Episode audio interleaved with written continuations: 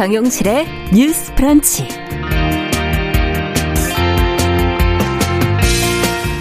안녕하십니까 정용실입니다. 오늘이 전태일 열사 50주기라는 보도 많이들 보셨을 겁니다.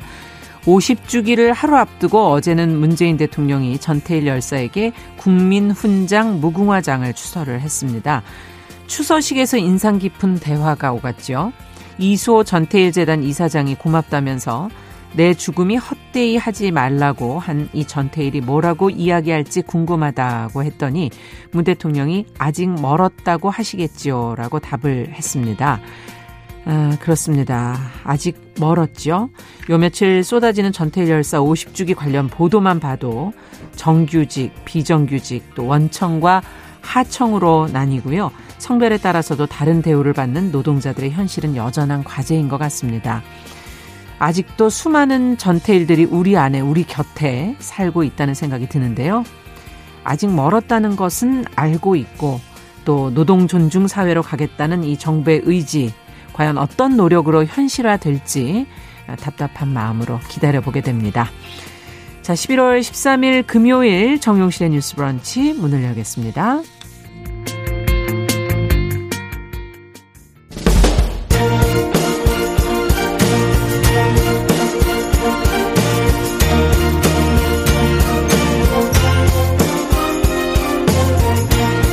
여성의 감수성으로 세상을 봅니다.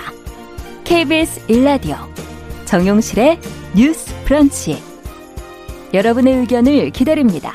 문자는 샵 9730으로 보내주세요. 짧은 문자 50원, 긴 문자 100원이 부과됩니다. KBS 모바일 콩, 유튜브를 통해서도 무료로 참여하실 수 있습니다. 네, 정영실의 뉴스 브런치는 항상 문을 활짝 열고 있습니다. 많은 분들의 의견 기다리겠습니다. 오늘도 5215번님, 최희철님, 강하나님, 유성환님, 김정훈님, 친근한 요르트님 이렇게 들어와 주셨네요. 감사합니다. 유튜브로도 항상 미무스와님 제일 먼저 와 계시고요. 써니스카이님, 임성희님, 이혜옥님 이렇게 들어오셨습니다. 감사합니다. 자, 첫 코너 저희는 뉴스픽으로 시작을 하겠습니다. 더 공감 여성정치연구소의 송문희 박사님 안녕하세요. 네, 안녕하세요. 네. 전혜연 세평론가 안녕하십니까? 안녕하세요. 네.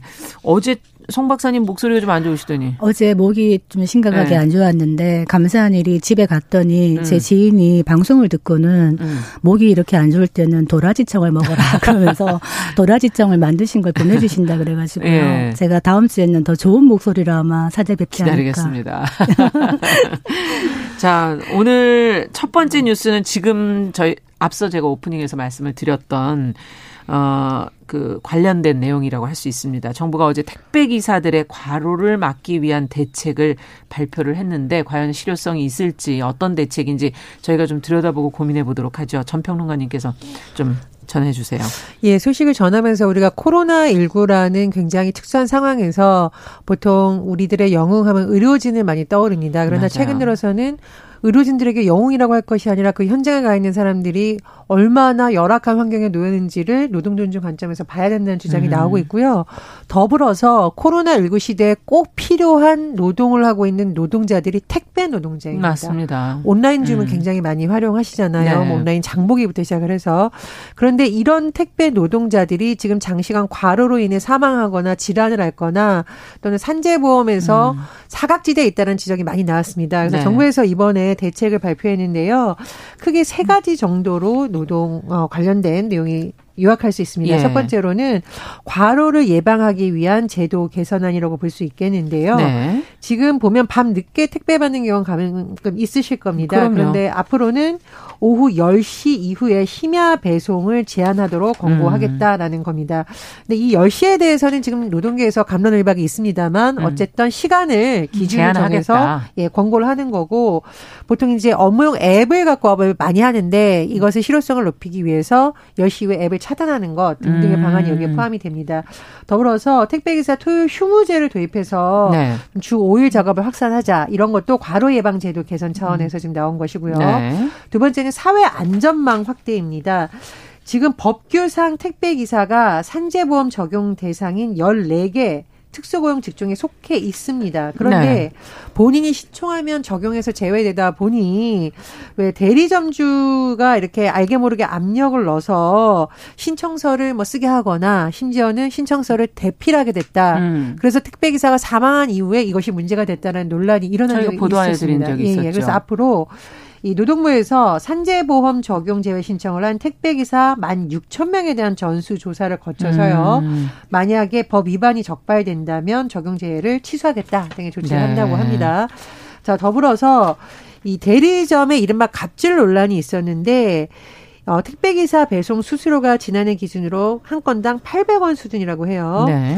그런데 뭐 이 부분은 뭐 택배비를 올린다든가 이런 여러 가지 복잡하게 맞물려 있는 또 다른 문제긴 합니다만 지금 갑질이라는 말은 뭐냐면은 이른바 백마진이라는 것이 현장에 존재하고 있는데 네. 어, 대형 화주에서 이것을 주면서 어, 리베이트 개념으로 배송 한 건당 얼마씩을 받는다는 거죠. 그렇다면 음. 택배기사들이 실제로 받을 수 있는, 실제로 취할 수 있는 이익이 적어지는 거죠. 적습니다. 그러다 네. 보니까 과로를 할 수밖에 없다라는 거예요. 음. 건수를 계속 늘리기 위해서 이런 문제에 대해서 일단 정부가 뭐 국토부라던가 노동부를 중심으로 내용이 나오고 있는데 음. 긍정적 평가는 나오고 있습니다만 보완해야 될 점이 아직 남았다라는 아쉬움을 나타내는 의견도 나오고 있습니다. 네. 자, 뭐 여러 가지 지금 내용을 정리를 해 주셨는데 현실에 적용할 때 이제 또 어떤 문제들이 생길 수 있을지 또 어, 김현미 국토부 장관이 어제 업계 대표들에게 협조를 당부했던 생활물류법 이것도 아직은 제정이 안 된 거죠. 그러면 제정이 된 이후에 저희가 또 이 문제도 고민해 봐야 될 거고 어떻게 보시는지 두 분 얘기 좀 들어보고 싶네요. 그 지금 정부가 여러 가지 측면에서 좀 더 진전된 여러 수단들을 내놓은 거는 뭐 긍정적이다 긍정적이다. 이렇게 네. 보는데 문제는 현실적으로 실효성이 있는가를 좀 살펴봐야 될 것 같습니다. 네. 이번에 아까 얘기했듯이 그 적용 제외 신청을 할 수 있는 이런 부분이 사실은 악용이 되어 왔다. 네. 그래서 이런 부분을 차라리 법적으로 어, 이 산재보험 적용 제외를 못하도록 이렇게 법으로 막아놓는다면 음. 어, 일부 사업주들이 이걸 악용하는 게 좀 줄어들지 않겠나. 첫 네. 번째는 그 생각이 들고 두 네. 번째는 배송 수수료 아까 얘기하셨는데 네. 2002년에 1,200원이었다가 지금 2020년에 800원이라는 거죠. 네. 더 떨어진 거죠. 어떻게 보면. 음. 근데 이 배송 수수료를 올리려고 하면 기본적으로 이제 택배 가격 자체가 올라가야 되는데 네. 택배 가격이 낮을수록 기사님들은 많은 물량을 소화할 수밖에 없기 때문에 장시간 노동이 될 수밖에 없는 음. 겁니다. 그래서 큰 택배 회사들이 사실은 가격을 올려줘야 되는 부분이 있는데 이게 현실적으로 어려운 것이 같이 가격을 올리면 담합 행위에 해당될 수가 있기 음. 때문에 이게 안 되는 겁니다. 이런 걸 어떻게 해결할 것인가 좀 살펴봐야 되지 않겠나 생각이 들고 네.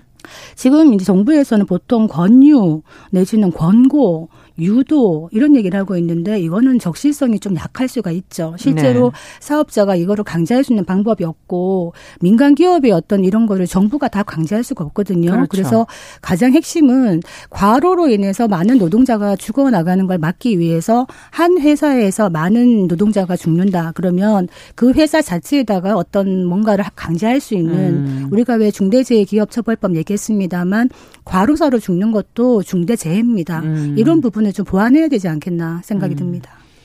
지금 생활물류법 조금 설명을 드리면 네. 민주당 박홍근 의원이 대표 발의를 했습니다. 그래서 이제 음. 논의 중인 건데 이 내용 안에 노동자들에 대한 뭐 처우 개선, 고용 안전, 휴식을 보장하는 내용 등등이 들어가 있는데 네. 아직까지 이제 발의가 된 상태에서 논의 중이니까요. 아마 이것은 진전 상황을 좀 봐야 되는 건데 이게 지금 택배라는 것 자체가 정부에서 하는 게 아니라 민간 기업에서 하고 있는 그렇죠. 것이기 때문에 사실은 정부의 안과 노동계의 입장과 사회의 입장이 잘 절충안이 나와야 됩니다. 음. 왜냐하면 이제 회사 측 일부에서 나오는 의견은 수수료 올려주는 거 할 수 있다. 그럼 택배비를 인상하면 된다. 네. 근데 이거는 소비자들이 감당해야 된다. 음. 라는 또 말이 나오고 있어요. 그러니까 이런 협의가 굉장히 중요한 것은 뭐냐면 각계의 의견을 수렴하고 나아가서 노사 정에서 이런 안을 마련했는데 국민들도 이제는 좀 이해를 해줘야 된다라는 동의를 얻는 어떤 협의체가 계속 나와야 되거든요. 네. 그래서 그런 논의체가 이제 만들어져서 대화에 들어간다고 하는데 그런 부분에서 좀 진행이 됐으면 음. 좋겠고요.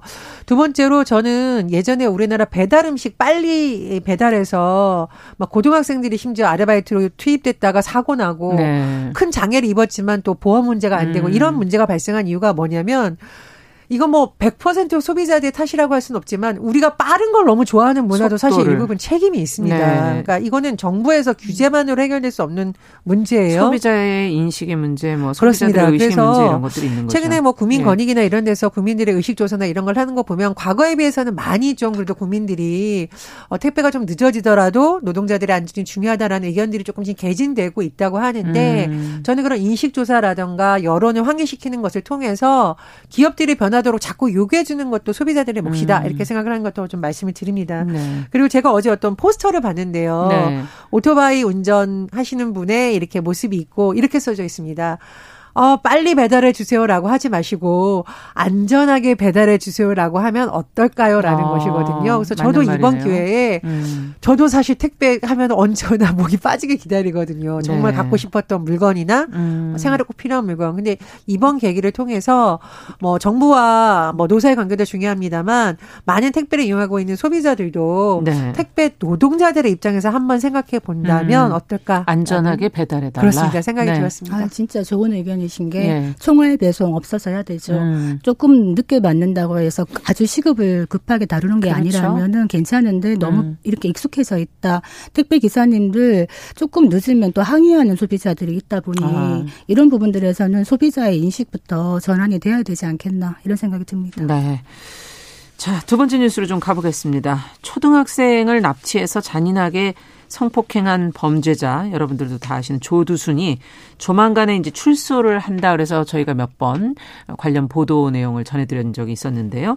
이제 원래 살던 지역으로 돌아가겠다 이게 알려지면서 지금 피해자 가족들이 그동안 계속 고통을 호소해 오지 않았습니까? 그 지자체에서도 그 문제를 풀 방법을 같이 고민을 했었던 거로 기억을 하는데 결국은 피해자 가족이 이사를 가게 됐다는 그런 내용이 나왔어요. 송 박사님께서 좀 정리해 주시죠. 예, 조두순 사건 저희도 다루었습니다. 2008년 12월에 단원구의 한 교회 앞에서 초등학생을 납치해서 아주 음. 잔혹하게 성폭행해서 중상을 입혔죠.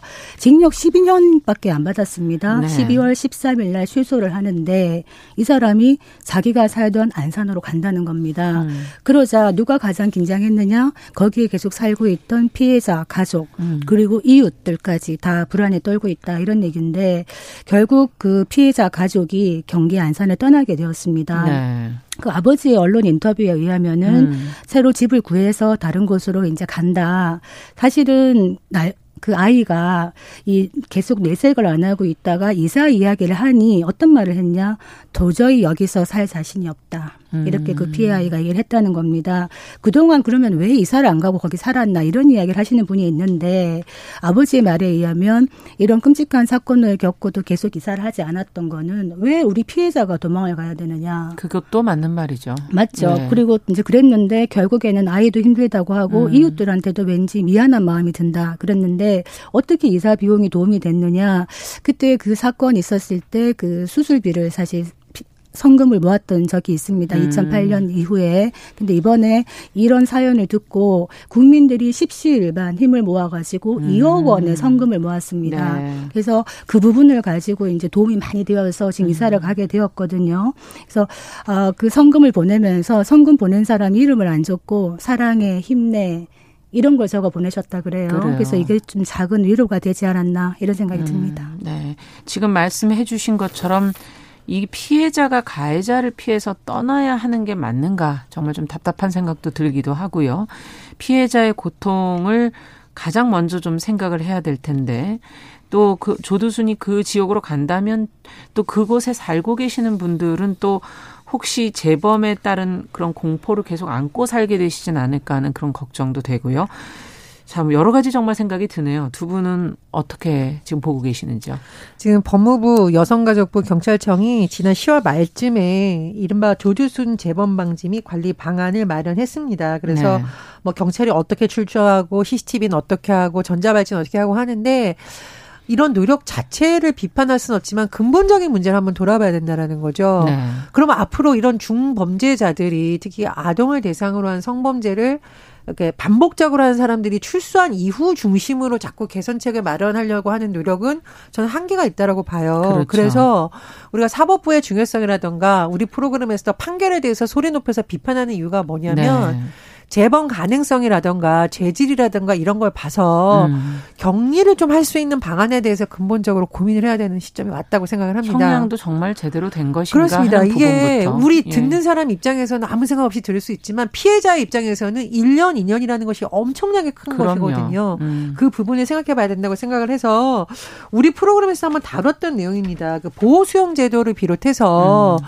정말 이렇게 재번 가능성이 높거나 전문가 진단을 받았을 때 중독 수준으로 되어 있는 사람들은 아예 판결에부터 격리를 네. 하는 방안을 이제는 도입해야 된다는 주장이 계속 나오고 있습니다. 음. 그래서 이게 예전에 뭐 인권 문제라든가 맞물려서 국회에서 음. 번번이 좌절됐었는데 21대 국회에서 이런 이른바 조두순 방지법이 많이 발의됐다고 해서 저는 좀 네. 이제는 좀 다른 관점에서 논의가 돼야 된다고 생각을 하고요. 예.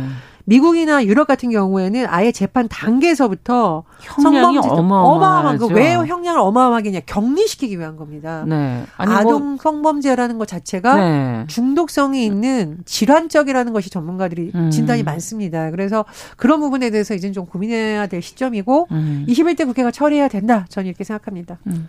그 조두순을 면담했던 프로파일러가 한 말이 있습니다. 네. 이 아동 청소년 범죄자들이 중독 증상이 있기 때문에 이 사람들은 처벌로 인해서 기회가 단절됐을 때 멈추지 본인 스스로 멈추지 못한다. 음. 이것은 재범 위험성이 높다는 이야기인데요. 그러네요. 실제로 한번 사례를 들어보자면 올 상반기에 어떤 또 아동 성범죄 사건이 있었습니다. 네. 이 가해자가 조두순과 같은 해였던 2008년도에 아동 여, 6명을 상대로 성범죄를 저질렀어요. 아. 그런데 이 사람 역시 12년밖에 살지 않고 나왔습니다. 네. 나오고 난 다음에 어떻게 했느냐.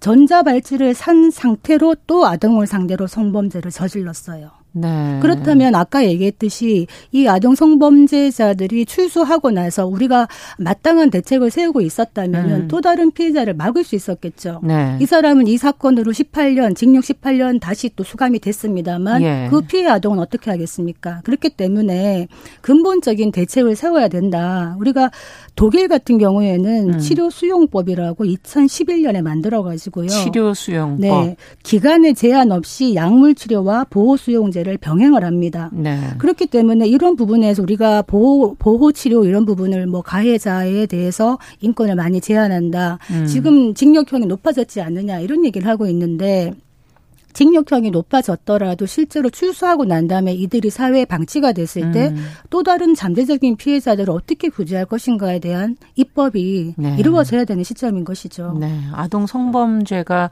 그 아동에게 주는 피해가 얼마나 큰지와 지금 말씀해 주신 재범률이나 중독성에 대한 부분의 과학적 연구나 전문가들의 의견도 굉장히 중요할 것 같네요. 알겠습니다. 앞으로 또 저희가 계속 이 관련된 내용들은 어 보도를 살펴보면서 대책을 조금 더 고민해 봐야 될 것 같습니다. 자, 마지막으로 우리나라에서는 지금 8촌 이내 혈족끼리는 결혼을 지금 못하게 돼 있다고 하는데, 제도적으로. 이게 결혼의 자유의 침해 하는 것이다라는 것을 놓고 어제 헌법재판소에서 논쟁이 벌어졌다고 하거든요. 어떤 내용인지 저희도 한번 이 문제를 좀 고민을 해보도록 하죠. 전평론가께서 좀 정리해 우리나라 주시겠어요? 민법상으로는 이것이 금지되어 있습니다. 그러면 할 수는 있는데 이게 혼인 무효가 되는 거죠. 쉽게 아. 말해서 아. 8촌인의 혈촌 사이의 혼인을 금지하고 뭐 위반해서 굳이 혼인 신고를 한다. 그러면 이게 혼인이 무효가 됩니다. 음. 그런데 최근에 뭐 편의상 A 씨라고 칭하겠습니다. A 씨가 2016년 5월 B 씨와 혼인 신고를 했는데 이 B 씨가 같은 해에 육촌 사이다 법원에 혼인 무효 소송을 냈습니다. 어. 법원이 받아들였겠죠. 현재 예. 민법상 그러하니까요. 그래서 A 씨가 항소했고 재판이 진행되는 과정에서 이런 내용에 대해서 위헌법률 심판 제청을 신청을 했습니다. 음. 근데 이것이 이제 본인이 왜 제가 말씀드렸듯이 항소를 했다고 했잖아요. 네. 항소와 신청은 이미 기각된 상태이고 그러나 2018년 법률 조항에 대한 위원회에 대한 소원을 한 것은 지금 말씀해 주셨듯이 어제 공개 변론이 진행된 상황입니다. 예. 일단 법무부 같은 경우에는 반대 의견을 냈어요. 음. 반대 의견이라고 말씀드린 건 뭐냐면 현 체제를 유지해야 된다는 거죠. 네. 그러니까 혈족을 중심으로 한 공동체 의식이 우리 사회의 기초를 이루고 있다. 음. 그리고 혼인의 자유가 가족 공동체 질서를 유지하려는 공익보다 우월하다고 단정하기 어렵다라는 것이 법무부의 입장. 입장입니다. 네. 그러나 A 씨를 뭐 변호하는 측이라던가 일부 전문가들 경우에는 5촌 이상의 혈족과는 더 이상 생활 공동체라는 실체가 존재하지 않는다. 그래서 음. 근친혼의 금지 범위를 4촌 이내의 혈족으로 축소하는 게 타당하다. 이런 의견도 나왔습니다.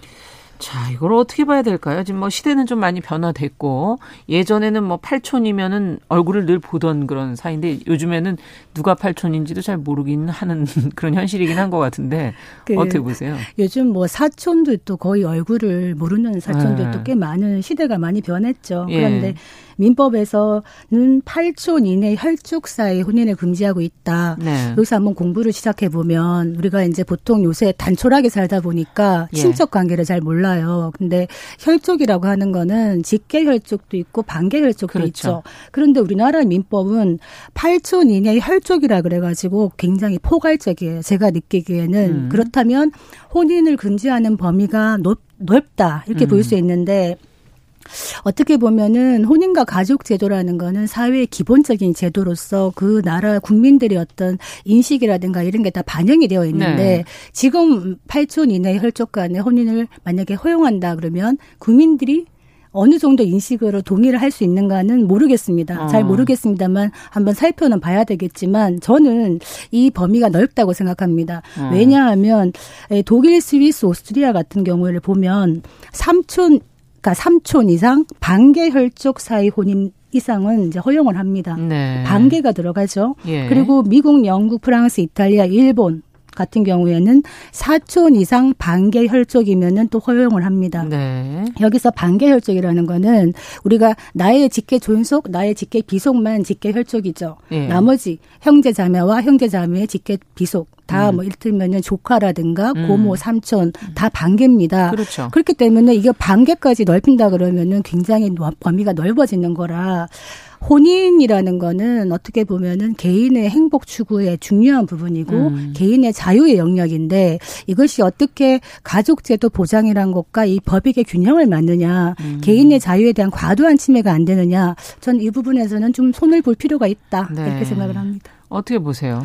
글쎄 뭐 헌재가 어떤 음 결론을 내릴지는 좀 두고 봐야겠지만 저도 박사님하고 생각이 비슷한 부분이 뭐냐면 어, 가족 제도라는 것이 예전에는 우리나라가 대가족 제도였었고 그렇죠. 약간 집성촌 형태의 가족 제도가 많았습니다. 그리고 워낙 이 혈족을 따져서 하는 음. 것이 강했는데 지금은 그런 문화 자체가 많이 바뀌었고요. 그래서 완전히 폐지하기는 어렵지만 일부분 다시 검토를 해서 조금 좁히는 것은 필요하다고 생각을 합니다. 그리고 이것이 헌법 재판소까지 간 이유는 이 법이 헌법의 정신에 맞느냐 안 맞느냐를 봐야 된다는 네. 거잖아요. 그래서 이 헌법 소원을 낸 A 씨 같은 경우에는 이게 너무 광범위해서 헌법상 과잉 금지의 원칙에 위배된다라고 주장을 하고 있습니다. 음. 이게 뭐 전문가들 사이에서 의견이 팽팽한데 제 개인적인 생각으로는 어쨌든 시대 흐름에 맞게 논쟁을 한번 해볼 필요가 있다 이런 음. 생각이 듭니다. 이게 이제 민법에서 그때 금지했던 것 중에 또 원인이 하나가 네. 너무 근친들끼리 결혼을 음. 하면은 음. 유전적 관점에서 문제 문제가 있을 수 있다라는 네. 게 있었기 때문에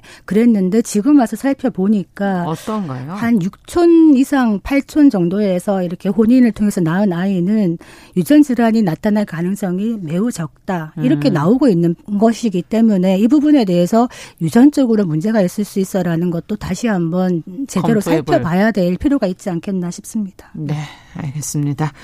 어, 이번 주한주 수고하셨습니다. 뉴스픽 전혜연 평론가 더공감 여성정치연구소 송문희 박사 두 분 수고하셨습니다. 감사합니다. 감사합니다. 자, 정용실의 뉴스 브런치 듣고 계신 지금 시각 10시 29분이고요. 라디오 정보센터 뉴스 듣고 오겠습니다. 코로나19 확진자 수가 두 달여 만에 최다인 191명을 기록했습니다. 국내 발생도 9월 11일 161명 이후 처음으로 160명대를 넘어섰습니다.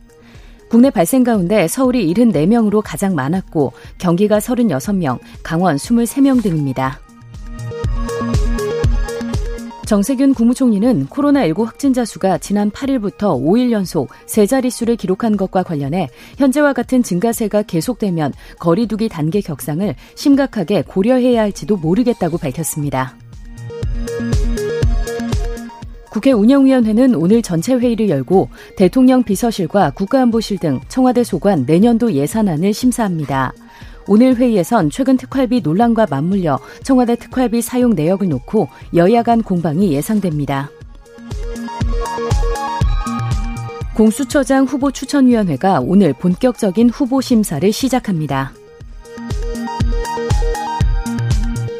오늘 공수처장 후보 추천을 위한 첫 심사가 열리는 가운데 주호영 원내대표가 공수처 출범과 함께 대통령 특별감찰관 임명 절차를 추진해야 한다고 촉구했습니다. 정부가 수출이 회복 흐름을 보이고 있지만 세계적 코로나19 확산세 등에 따라 실물 경제의 불확실성은 계속되고 있다는 진단을 내놨습니다. 북한이 조 바이든 미국 대통령 당선인의 주목을 끌기 위해 취임 전 군사 도발에 나설 가능성이 있다는 관측이 제기됐습니다. 이번 주말 민노총과 보수단체 등의 서울 도심 집회로 여의도와 서초대로 등 주요 도로 곳곳이 통제됩니다. 김장철을 맞아 서울 20개 자치구에서 김장 쓰레기를 일반 폐기물 종량제 봉투에 넣어 배출하는 것을 한시적으로 허용한다고 서울시가 밝혔습니다. 지금까지 라디오 정보센터 조진주였습니다.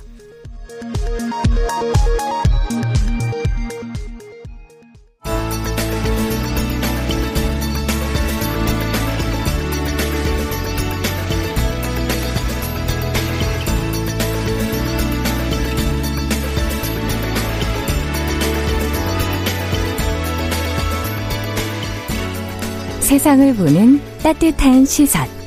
KBS 일라디오 정용실의 뉴스 브런치. 매일 아침 10시 5분 여러분과 함께합니다. 네, 정용실의 뉴스 브런치 듣고 계신 지금 시각 10시 32분 향해 가고 있습니다. 자, 금요일에는 항상 여러분들이 기다리시는 초대석 시간이 있습니다. 다양한 분야에서 활약하는 여성들을 저희가 모시고 있는데요. 예전에도 그랬고, 지금도 그렇고, 정말 운동 열심히 하시는 분들이 있어요. 제 입장에서 볼 때. 예, 근데 운동에 하는 목적이 뭐냐 물으면 예전에는 뭐 살을 뺄라 그런다. 뭐 예쁘게 뭐 좀 보이고 싶다 뭐 이런 얘기들을 하시는데 요즘에는 조금 변화된 것 같아요. 건강해지기 위해서 한다. 운동하면서 내 몸에 대해서 뭔가 좀 새롭게 알았다 이런 얘기들을 하시거든요. 어, 오늘 그래서 초대석에 달리기 전도사로 유명한 안정은 런더풀 대표와 함께 정말 달리고 운동하는 것의 즐거움과 의미는 무엇인지 운동이 삶을 그럼 또 어떻게 바꾼다는 것인지 이야기를 좀 들어보도록 하겠습니다. 안정은 대표 차례해 주셨습니다. 안녕하세요. 안녕하세요. 네. 아니, 그 어느 분보다 오셨는데 아침부터 활기가 있으시네요. 생기가. 예. 오늘 같이 저희 이 시간마다 함께 달리고 계십니다. 예. 네. 그 우리가 달, 씨. 달리기 때문에 따로 저는 운동을 하지 않습니다. 안녕하세요. 코미디언 남정미입니다. 입만 달리시잖아요. 어, 엄청 바빠야지. 뭐든지 달리시면 되죠. 저랑 남정미 씨는 주로 입을 달립니다. 이용해서 달리고 있잖아요. 음, 네. 아 근데 이렇게 그어뭐 저 유튜브 들어오셔가지고 보시는 분들은 아시겠지만 네. 안정훈 대표님 굉장히 뭐랄까요 상큼 상큼하고 어, 상쾌하네요. 예. 오늘 또 마침 이렇게 핑크색 옷을 입고 와서 더 예, 그런 거 저도. 오늘 약간 뛰는 사람처럼 옷을 입어봤는데 뛰진 않고 저만 안 뛰는 사람이에요. 근데 항상 네. 운동해야 하는데라고 음, 생각은 맞아요. 하는 분들이 맞아요. 많으실 거예요. 그렇죠? 예. 네. 러닝 전도사? 네. 이렇게 네. 많이 요즘 활동하고 계시는 거예요? 네, 제 직업이 러닝 전도사고요. 항상 어. 소개할 때 안녕하세요. 러닝 전도사 안정은입니다. 이렇게 소개를 야. 하면서 새로, 새롭게 창직을 한 거죠. 아, 그렇구나. 요즘엔 이러신 이렇게 하시는 분들 많으세요? 창직? 음. 네, 네, 요즘에는 없던 직업도 생겨나고 있던 직업도 사라지는 추세다 보니까 아. 그 시대에 맞춰서 트렌드에 맞게 좀 직업을 다양하게 N잡을 음. 많이 하시는 것 같아요. 그러면, 저, 뭐, 러닝 네. 전도사입니다. 이렇게 얘기하면 아우 종교 안 믿어. 어? 러닝은 뭐 달리기 안 믿어요. 아, 맞아요. 가끔 뭐 그러면 기독교냐 오. 물어보시는 분들이 많이 아. 계시는데요. 사실 저는 불교이고요. 네.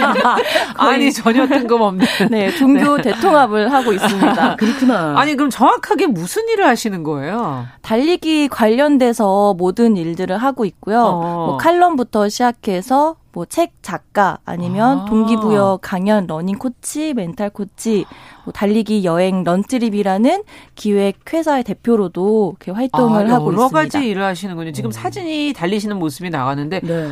어, 유튜브로만 나가고 있습니다. 네. 엄청 건강한 모습으로 그리고 약간 계신. 이렇게 뛰고 있는 모습 딱 보면 약간 그 스포츠 의류 모델 같은 느낌. 맞아요. 어, 그죠. 네. 저도 그런 줄 알았어요. 어, 가끔은 모델도 하기도 합니다. 아, 그렇구나. 아. 네. 아니 어떻게 달리기로 관련 사업을 이렇게 많이 넓힐 그러니까요. 수가 있죠? 어, 사실은, 아, 달리기로 사업을 해야겠다라고 마음 먹고 한 건 아니고요. 그냥 전에 다니던 회사가 너무 힘들어서 아. 좀 몸 회복도 하고 스트레스도 풀 겸 해서 시작하게 됐는데, 뭐 내가 좋아하는 거를 꾸준히 하다 보면 뭐 돈은 자연스럽게 따라오지 않을까라는 아. 생각에 시작했던 음. 것 같아요. 그러면 처, 처음에는 무슨 일을 하셨어요? 달리시면서? 처음에는 그냥 책을 읽으면서 책 작업에 좀 매진을 아, 했었어요. 아, 책을 쓰셨고. 네, 네, 가장 먼저 칼럼을 쓰고 그 음. 그 칼럼들이 모여져서 책이 나오고, 나오고, 책이 나오다 보니까 강연 자리가 생기고, 생기고. 음. 강연을 하다 보니까 러닝 코치부터 멘탈 코치 이렇게 사람들을 모으다 보니까 아. 달리기 여행을 같이 떠나는 기획자가 되기도 아. 하고 항상 기회가 새로운 기회를 낳아준 것 같아요. 그리고 안 대표님은 아. 이거 그 어, 런더풀 하시기 전에 하셨던 일은 어떤 일이에요? 그 전에는 호텔에서 마케팅도 했었고요. 아, 그러셨군요. 네, 사실 제 전공은 컴퓨터 공학이었어요. 그래서 개발자 전혀 상관이 없는. 네. 네. 정말 정말 폴리메스다 정말. 그러네요. 와. 야, 근데 진행하시는 것 중에 지금 하고 계시는 일 중에 탑걸스 크루라는 게 있다 그러던데 우린 걸스가 들어가니까 또 뭔가 궁금하기도 맞아, 하고. 맞아. 네. 뭡니까 이거는? 이 탑걸즈 크루는 여성분들이 스포츠 브라탑만 입고 네. 달리는 러닝 크루이거든요. 아. 네. 그래서 일반인도 참여할 수 있는 거예요? 아, 그럼요. 예. 20대부터 40대까지. 어, 왜 제한이 40대까지? 내년부터는 50대까지 한번 받아볼까 생각 중이에요. 아, 그렇게 해서 같이 모여서 같이 모여서 모여서 어떻게 여성분들이 스포츠 네. 브라탄만 입고 달리는데 아, 아 브라탄만 네 어. 사실 외국에 나가면 많아요. 자유롭게 입으시잖아요. 네. 근데 우리나라에서만 유독 다른 사람들의 시선 때문에 잘 못 입고 운동하시는 것 같아서 네. 다른 사람 눈치 안 보고 그 우리끼리 네 내 몸 그대로 있는 그대로 사랑하면서 당당하게 한번 달려보자 그런 음. 취지로 아. 만들게 된 여성 러닝 크루예요. 지금 어. 그럼 몇 분 정도가 가입해 있으세요? 보세요? 기수제로 운영이 돼서 네. 한 번에 33분을 받거든요. 아. 그래서 지금은 3기까지 운영돼서 딱 100분이 계세요. 그러면은 음. 한 기수가 뛰는 같이 모여서 네. 뛰는 기간이 있나요? 활동하는 기간? 기간은 한 달 반 정도 되고요. 음. 4주차까지는 그냥 자유로운 평상시 옷 입으시다가 마지막 디데이 때는 정말 33분 모두가 브라탄만 입고 달리기를 해요. 어, 이야, 진짜 멋있어요.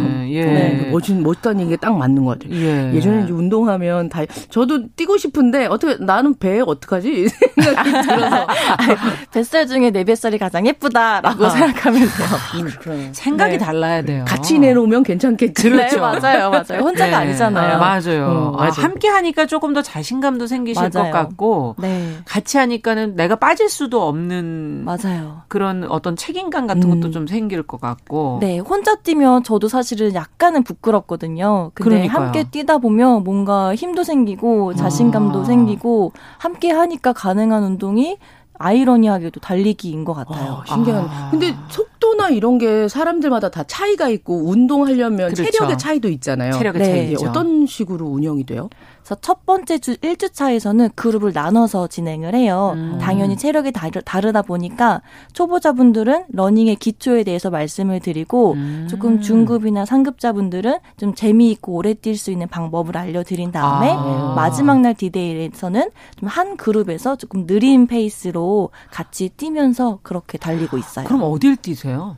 서울의 곳곳을 달리고 있거든요. 곳곳을? 네, 매 주차마다. 어, 몇 시에 주로? 저녁에? 네, 아침에? 주로 저녁에. 아, 저녁, 저녁에. 네, 다들 퇴근하시고 오셔야 되니까. 아, 일을 끝내고? 네. 그래서 4주차까지는 평일 저녁에 뛰고, 아. 디데이 때는 주말 오전에 날 좋을 때, 네. 밝을 때 뛰고 때. 있어요. 네. 아. 야, 기분이 다르겠네요. 그러니까요. 예전에 어. 운동하면 다이어트가 제일 먼저 음. 연관 검색어라고 탁 떠올랐었거든요. 여성은 운동의 이유가 사실 제일 크죠. 맞아, 맞아. 다이어트. 맞아요. 그래도 한쪽으로 그런 책도 나왔잖아요. 저 살 빼려고 운동하는 거 아닌데요. 이런 책도 아, 나왔고. 예. 사람들이 하도 왜 뺄 살이 없는데 왜 뭐 이렇게 얘기하면 음. 그렇게 돌아가는 생각이었는데 운동에 대한 인식이 많이 달라지고 있다는 거 혹시 대표님도 느끼시나요? 어, 완전 피부 가까이 느끼고 있어요. 오. 어. 네, 그 전에는 정말 말씀하신 것처럼 다이어트를 위해서 운동했다면 지금은 어. 내면을 위해서 많이 음. 운동을 하시는데 예. 차이점이라고 하면 다이어트의 목적은 그 중심이 신체에 와 있어요. 음. 어디를 좀 탄탄하게 만들고 그렇죠. 슬림하게 하고 맞아요. 그런 것에 목적이 가 있는데 요즘 트렌드는 내면에 집중하다 보니까 그런 것보다는 운동을 통해서 내가 조금 더 활력이 있는다든지 아. 조금 더 부지런하게 생활을 하면서 어, 회사 일 다닐 때도 어. 뭔가 이렇게 활력이 되고 그렇죠. 새로운 동기부여가 된다든지 그런 식으로 목표가 달라지는 것 어찌 같아요. 본다면 상당히 긍정적이네요. 네, 그럼 네, 특히 여성들이 예전에는 그냥 마르고 어 운동하지 않은 몸을 음. 많이 가졌었는데 맞아요, 좀 하얗고 네, 어, 맞아, 좀 맞아. 창백하고 왠지 음. 보여주고 싶은. 네, 맞아, 맞아, 맞아. 근데 요즘에는 가련. 이렇게 운동을 하시면 활력이 있고 네. 탄탄해 보이고 건강해 맞아요. 보이고 이게 좀 달라지는 거 아닙니까?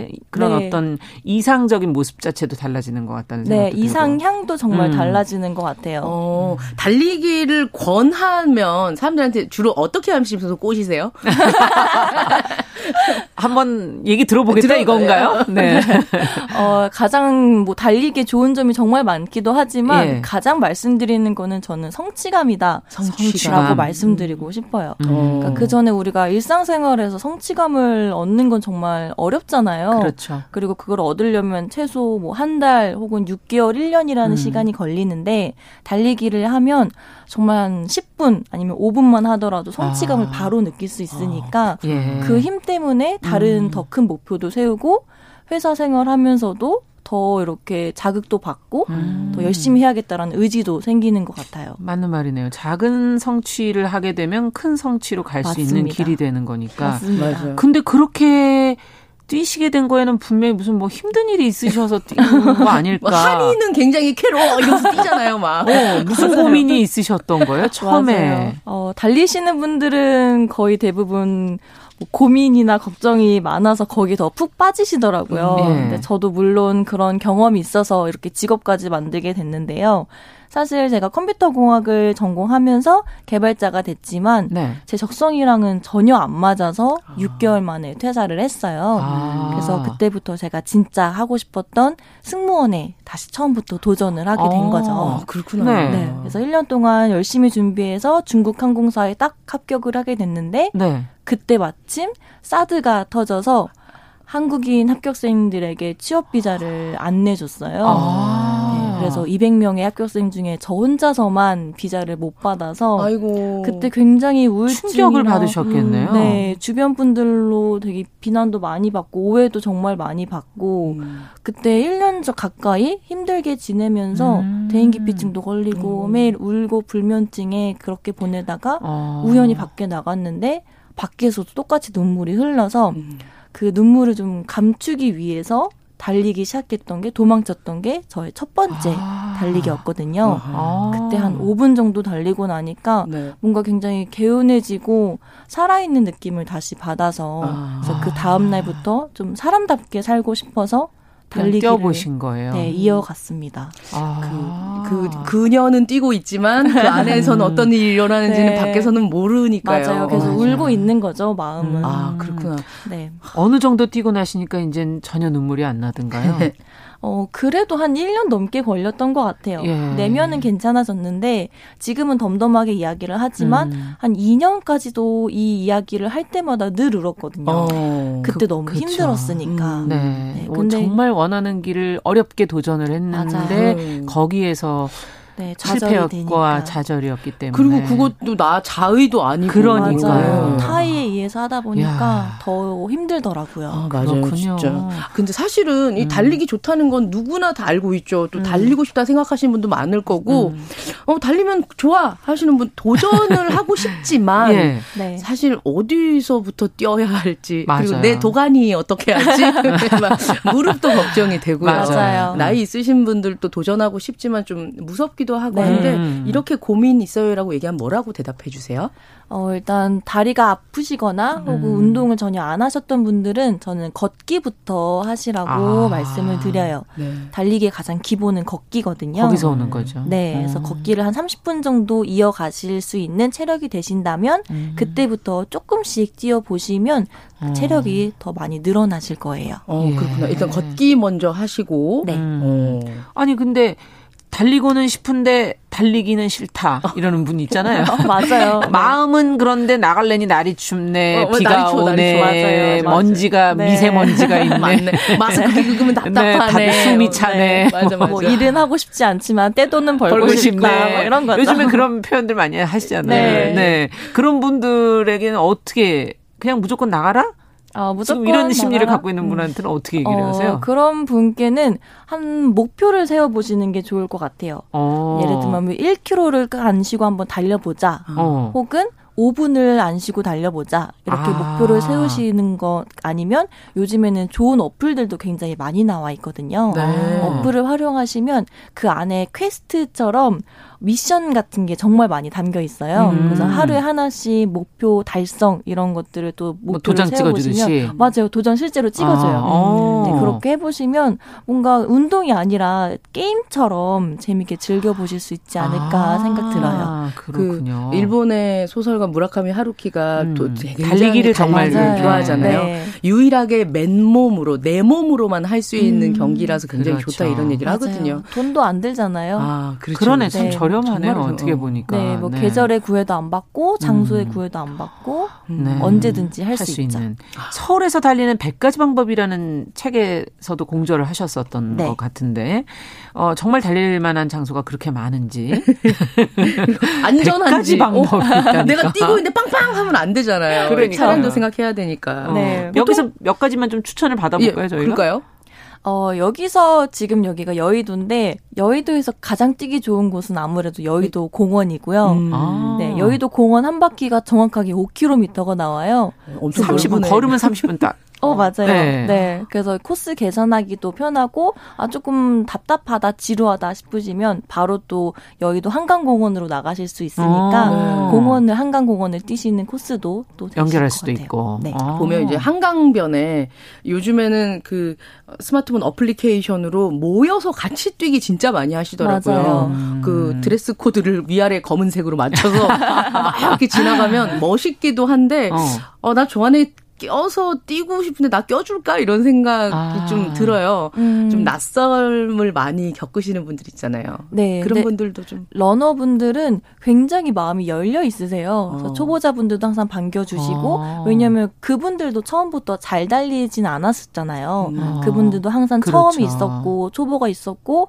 걷다가 뛰다 걷다가 뛰다 하던 음. 시절도 있으시니까 초보자 분들이 오시면 본인이 그날은 달리기를 못할지라도 음. 같이 옆에서 끝까지 음. 걸어 주시더라고요. 야, 그렇군요. 네. 그냥 같이 다니시는 것만 봤는데 그런 안에 마음을 서로 주고받고 맞아요. 맞아요. 맞아요. 네. 그분들도 처음이 있으니까요. 음. 음. 일단은 그러면은 처음 시작하시는 분은 걷기 먼저 하시고 네. 시간 5분, 한 10분 음. 걸어보자. 아니면은 네. 1km, 1km, 2km 늘려보자. 음. 이렇게 목표를 정확하게 설정을 하시고 출발하시면 되는 거군요. 네. 그 요즘 그럼 기막이나 이런 거 하고 가세요. 너무 추우니까 목도리도 하고 하고 이렇게 하지 않으세요? 네, 일단 겨울에는 가장 중요한 게 손을 손을 먼저 장갑을 아. 껴주시는 게 가장 좋고요. 아 그래요? 그렇군요. 네, 왜냐하면 다른 부위는 뭐 춥다가도 뛰면 금방 녹는데 손은 녹는 데까지 시간이 오래 걸려요. 아. 그래서 장갑은 꼭 필수로 착용해 주시고 말씀해 주신 것처럼 귀를 따뜻하게 하는 귀마개까지만 해 주시면 겨울에도 충분히 땀이 나서 음. 더 운동하실 수 아. 있으실 거예요. 손을 항상 장갑을 껴야 되는 건 몰랐네요. 몰랐어요. 전혀. 네. 네. 근데 보면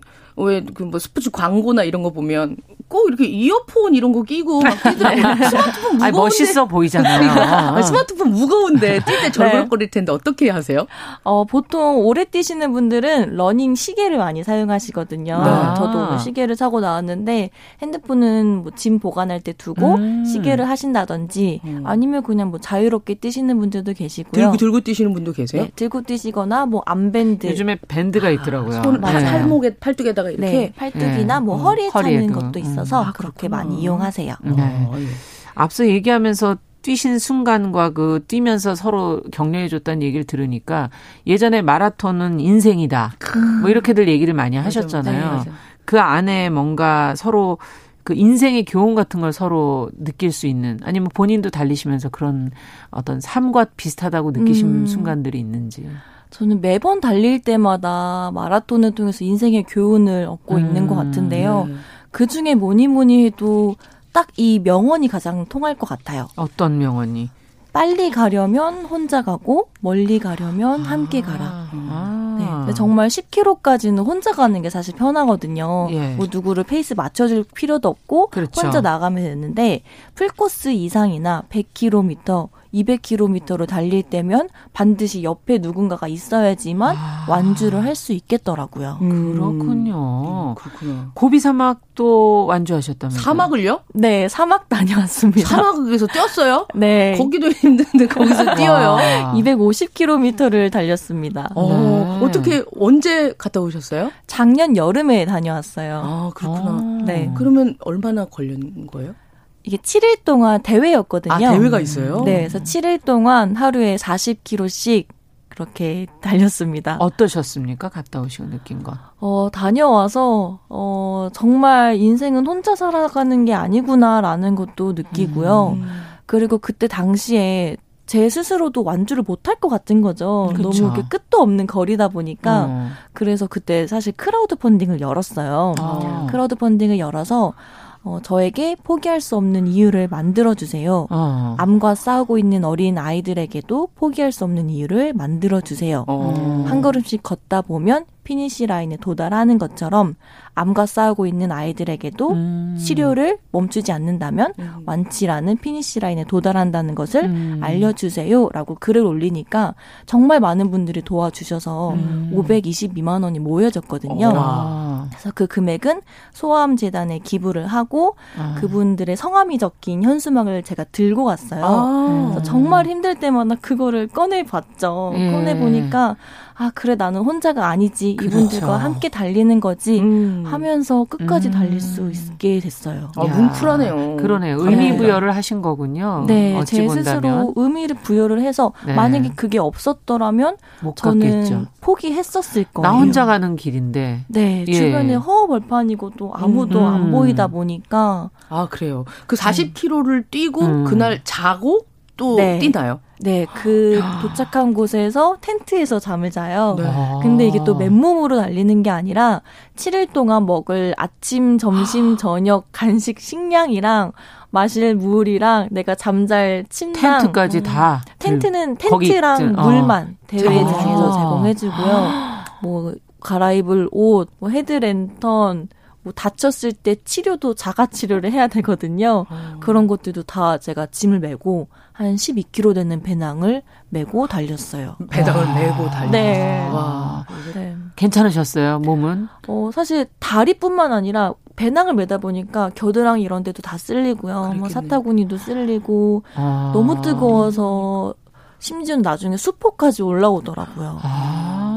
그래도 이제 항상 현수막 아이들 네. 딱 생각하면서 음, 이렇게 맞아요. 너무 대단하십니다. 잘 해내셨네요. 예. 아 이거 이렇게 얘기 들으면 어, 음. 나도 할 너무 응원해 주고 싶고 예. 또 네. 이런 사람들이 얘기를 듣는 것도 힘이 되잖아요. 맞아요. 어, 뭐 해병대에서도 네. 초대를 받으셨다고 하네요. 음. 네, 제가 지금 해병대 리더십 센터에서 네 강사로도 일을 하고 있는데요. 어. 네, 해병 대원분들이 뭐 도서 지방에 계시는 분들은 더 힘들기도 하고 다른 국군 장병보다 더 강도 높은 훈련을 그럼요. 받으시다 보니까 음. 동기부여라든지 아니면 그 안에서 활동하실 수 있는 리더십 혹은 사회생활로 나오셨을 때 어떻게 다시 취업을 하고 자기의 진로를 향해 갈 수 있는지 그런 것들을 또 말씀드리고 음. 있어요. 네, 참 대단하십니다. 남성들의 어떤 기운이 뿜뿜 있는 곳에서 부드럽게 가서 얘기를 하신다니까 참. 근데 최근에 양성평등 문화상도 받으셨어요. 네, 네. 최근에 수상하게 됐습니다. 아, 어떤 점이 평가를 받았을까요?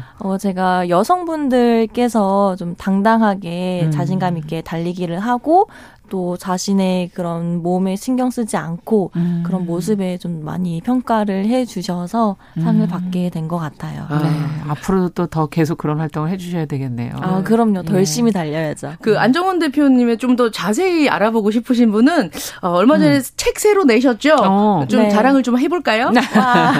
오늘도 좋아하는 일을 하는 중이야 라는 음. 제목입니다. 달리기에 대한 내용이 담겨 있나요?